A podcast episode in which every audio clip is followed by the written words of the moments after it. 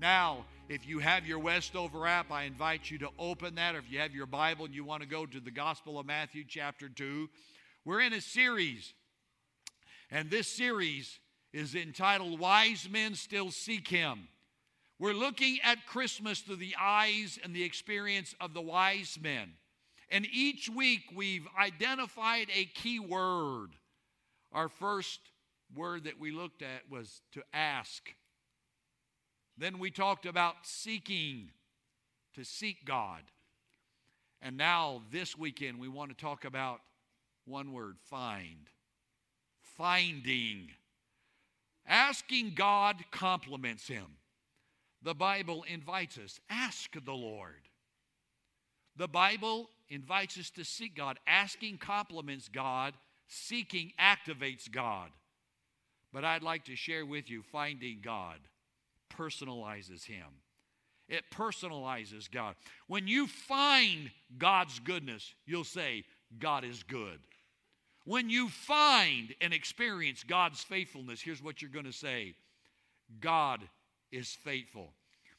Finding personalizes God. And some of us, we need a personalized experience with God.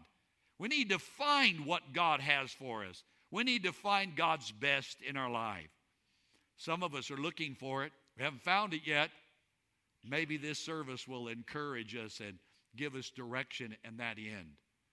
Have you ever moved, relocated, packed something, moved to a new location, and then you couldn't find what you were looking for? Isn't it amazing? You think you put it in a certain box, and when you get to the new location, it's not in the box you thought it was in? Has that ever happened to you? Yeah. I remember one time Denise and I were moving. We were moving from a rent house into a house that we bought. And it was kind of during the holiday season. We had little girls at that time. Denise had a full time job. She was working, she was employed. And so we were trying to figure out when we were going to move and how we were going to do it and keep the family going. Well, I had a guy in the church uh, showed up one day with a flatbed trailer. He said, Pastor, I have a day off. I'll help you move today. I said, Fine, I'll move the entire house today. So I called Denise. She's on her job. I said, Denise, we're going to move today. She said, What? I said, Yeah, we're going to move today. I have Don. He's here to help me. We're going to load it up on the flatbed trailer. Well, what about packing? We haven't packed. I said, Hey, I've got this handled. I've got this handled. You don't have to worry about a thing. And I moved the entire house that day moved everything and cleaned up the rent house. I'm a good husband, aren't I? I I'm, I'm a good husband. I moved us all. I mean, got everything moving. It, that day was kind of a rainy, gray, kind of a gloomy, misty day like we had this past week. We had a day like that. Well, we were moving everything, putting on the flatbed, taking it over to the new house, coming back, came to move the stuff in the closets and the clothes. I said, Well, you know what? I don't want to get the new clothes wet and so forth. So I took some black plastic trash bags and put the clothes in it because I didn't want to get it wet and take wet clothes over there and have to do all the laundry. So we moved, got everything in the house. I cleaned up the rent house, got it all ready to turn back over to the landlord. Well, we're two or three days unpacking boxes, okay?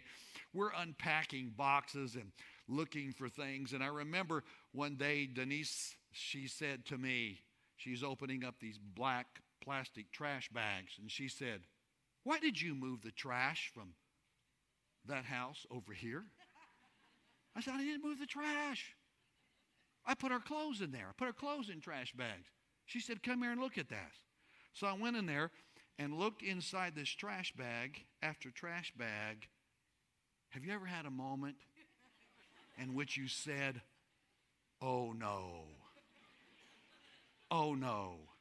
Have you ever had a moment when you feel like you needed to go back to your birth certificate and change your name to stupid. You know what I'm talking about? I had one of those moments. I looked inside, and instead of our clothes was garbage. And I realized I moved the garbage and I put all of our clothes out on the street, and it went to the landfill. Denise at that moment didn't think I was that good of a husband, okay? I thought I, I thought I had made some headway there, but I lost all of, I lost all of my points right there. And there was no getting it back. Some of us, we've lost something you say, I'll never get it back. You say, I've, I've lost my stride. I, I, I've lost my momentum. I've lost my direction. I've lost my purpose. Some of us today, we feel like we've lost something that we can never get back. But I'm here to say from the story of the wise man, we're going to discover you can find it again. You can find it again. You may feel like you're in a no man's land and groping aimless, but God has a purpose and God can do something in your life. The account of the wise men, Tradition tells us there were three. We don't know how many wise men there were. We extrapolate there were three because there were three gifts, but we don't know how many wise men there were. Some scholars believe there were three wise men because of the mention of the three gifts. And some have even suggested that each one of the wise men were a descendant from one of the three sons of Noah, hence representing all mankind. I believe we can find and connect with the wise men because they were searching and they found something. The Bible says they were bring gifts to Jesus gold, frankincense, and myrrh. What's interesting is none of those items were native to Persia from which they came. They came from the east, they came from Persia. Persia is not known for gold, frankincense, or myrrh. So, what does it mean? They were imported items. In other words, they were expensive items. They didn't go down to the Persian Walmart and pick it up.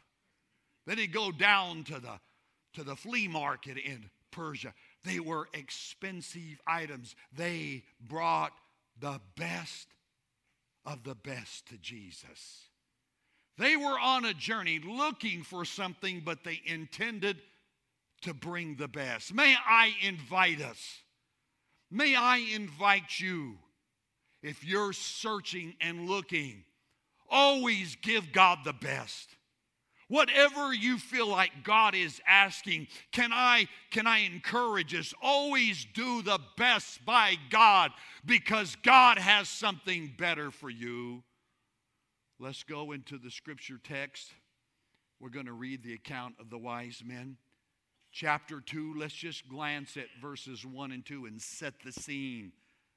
This account is found only in the Gospel of Matthew. And here's what it reads verse 1. After Jesus was born in Bethlehem, Judea, during the time of King Herod, Magi from the east came to Jerusalem and asked, Where's the one who's been born King of the Jews? We saw his star when it arose and have come to worship him.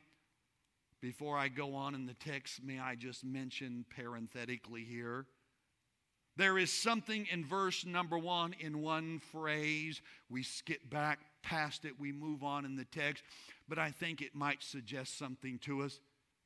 It says that Jesus was born in Bethlehem in Judea in the time of King Herod.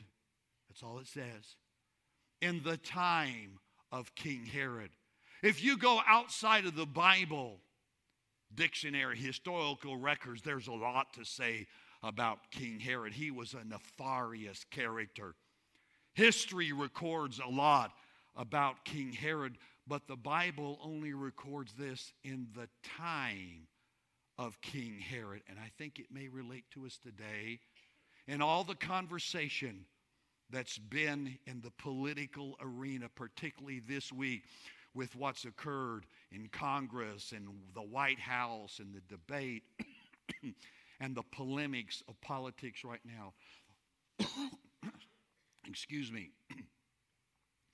It's very easy for us to get caught, and our values and our opinions sometimes feel like the same, and we can be as passionate about our opinion as we are our values. But Matthew says nothing about King Herod. He does not editorialize. He does not post anything on social media. You don't hear any of his opinion. All the Holy Spirit said is tell them it was during the time of King Herod. For you see, as believers and followers of Christ, we're taught we're caught between a secular world and a spiritual kingdom. And some of us in our social media conversations and our opinions, we live more in the secular end. But God's conversation is always on the kingdom level, and I call us to the kingdom level. I wonder what the what the comment, I wonder what the commentary might be from the Holy Spirit perspective. In all that's going on, and people have opinions and debating, if the Holy Spirit would just simply say, and it happened in 19, excuse me, it happened in 2019.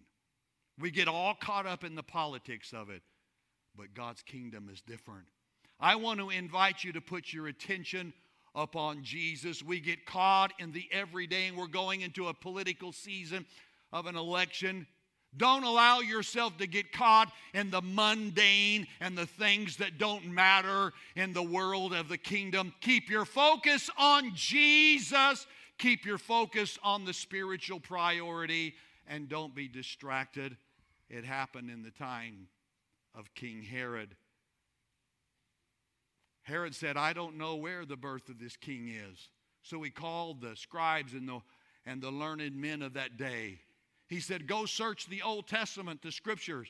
They came back and said, He's to be born in Bethlehem. Herod tells the Magi, the wise men, Go to Bethlehem. And deceivingly, he said, Come back and tell me, and I'll go worship him too. Which brings me to verse number nine and following. And it says, And after they heard the king, they went on their way. And the star which had, had they had seen when it rose went ahead of them until it stopped over the place where the child was.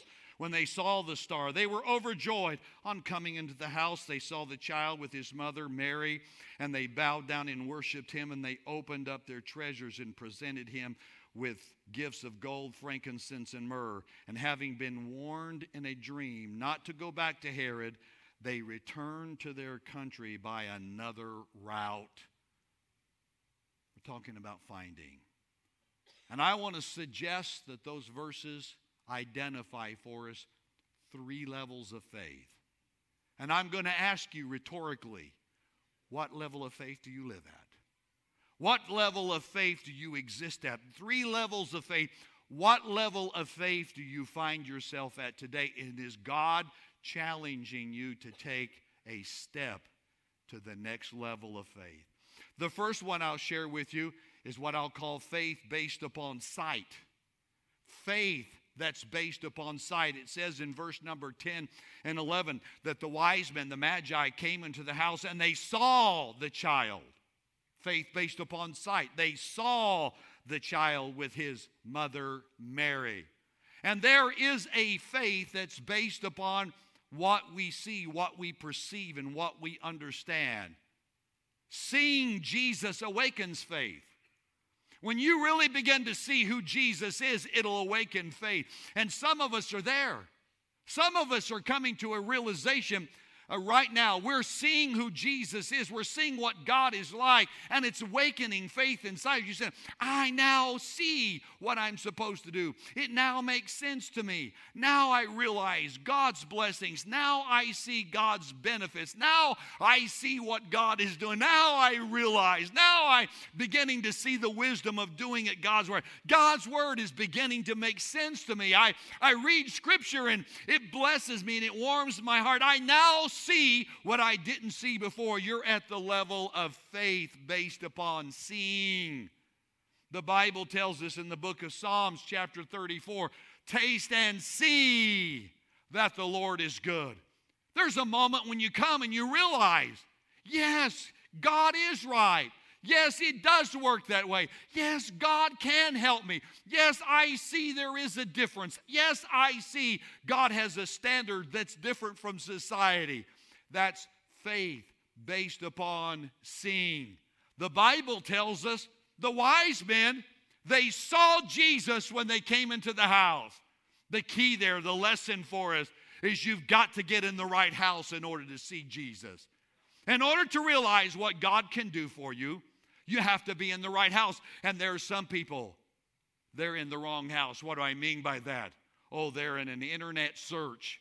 They read every blog article from everything from, from mysticism to Eastern religion to philosophy to, to nihilism. They, they're reading all of this stuff and they're kind of sampling it like, as it were, a buffet line. They take one one spoonful of this and they go down the buffet line of philosophies and a spoonful of that and they amalgamate it together and they've identified and come out with their own version and their own recipe to spirituality. It doesn't work that way.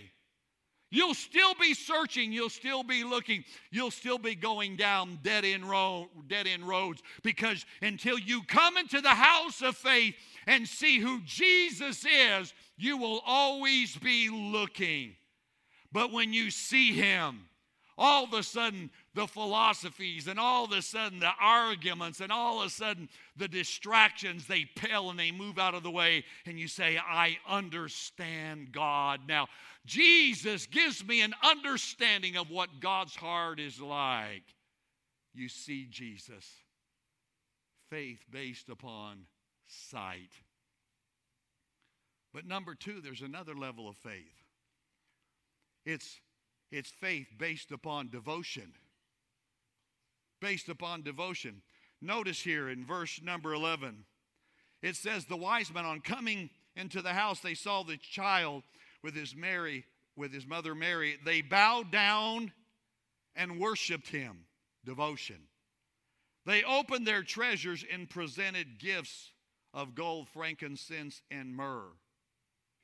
Do you see that? They saw who Jesus was. They saw him. They've been searching, and somehow when they came in the house, they said, This is it. This is what we've been looking for. And it inspired devotion. They bowed down. And the scripture is very colorful in its language. They opened up their treasures and presented him gifts.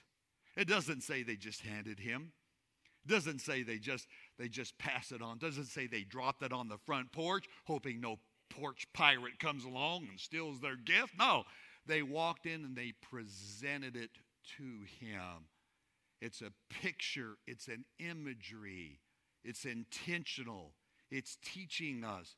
Once you see Jesus, the next level of faith God calls you to is one of devotion. Seeing Jesus awakens faith. Following Jesus will strengthen your faith. There's a time as Christ followers. We must move beyond just saying, "Oh, I understand God. I see God. He's a uh, he's uh, uh, in this. Uh, Jesus is in the Bible, and we quote a few things and a few inspirational quotes, but we come to a moment where we're devoted to Him. Faith is surrender, not negotiation. And today it's so popular to look at God as, as someone we bargain with, we negotiate. Many of us have what I'll call a, an eBay philosophy to God. We see something and we post what we're willing to give God for it. God says blessing.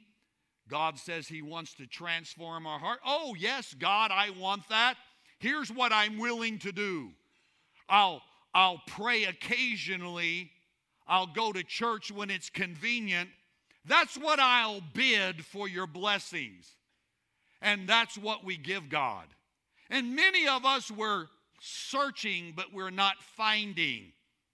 Our experience doesn't match our aspiration. There is something in us that yearns for more. We say, God could and should be. We just seems like we're missing something. We must go beyond just seeing who Jesus is. There's a moment of devotion to Jesus.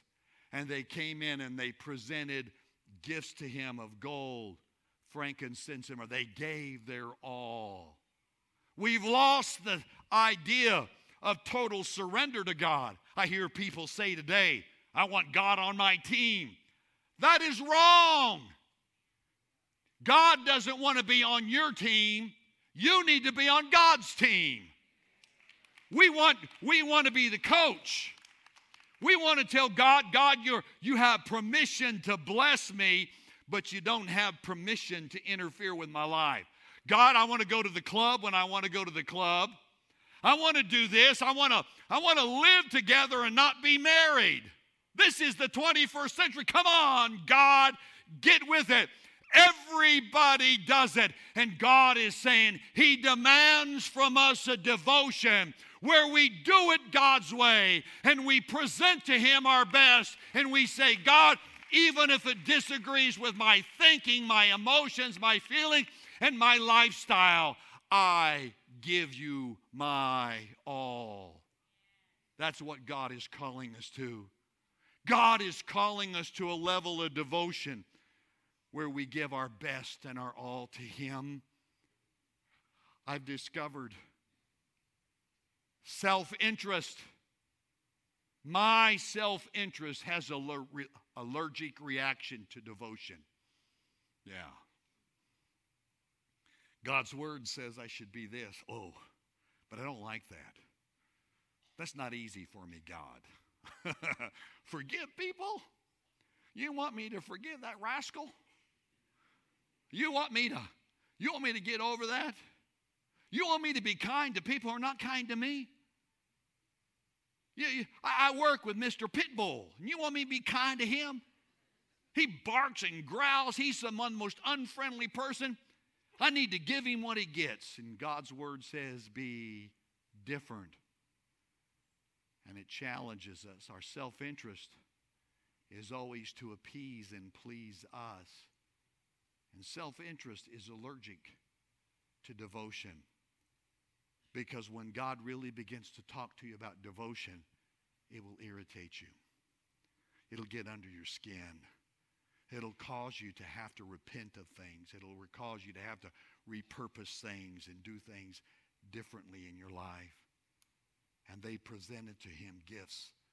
They bowed down and said, God, here the intentional descriptive language in the text of the presentation of the gifts speak to the devotion that we are to have.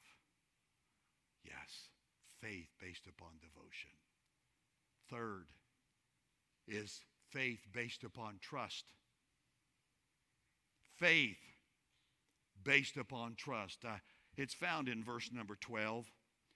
It says, And the wise men, having been warned in a dream, one version says, by God. They were warned in a dream by God not to go back to Herod. Why? Because if they went back to Herod, Herod would kill them. Don't go back to Herod. So, what did God say to them in the dream? And they returned to their country by another route. This is faith based upon trust.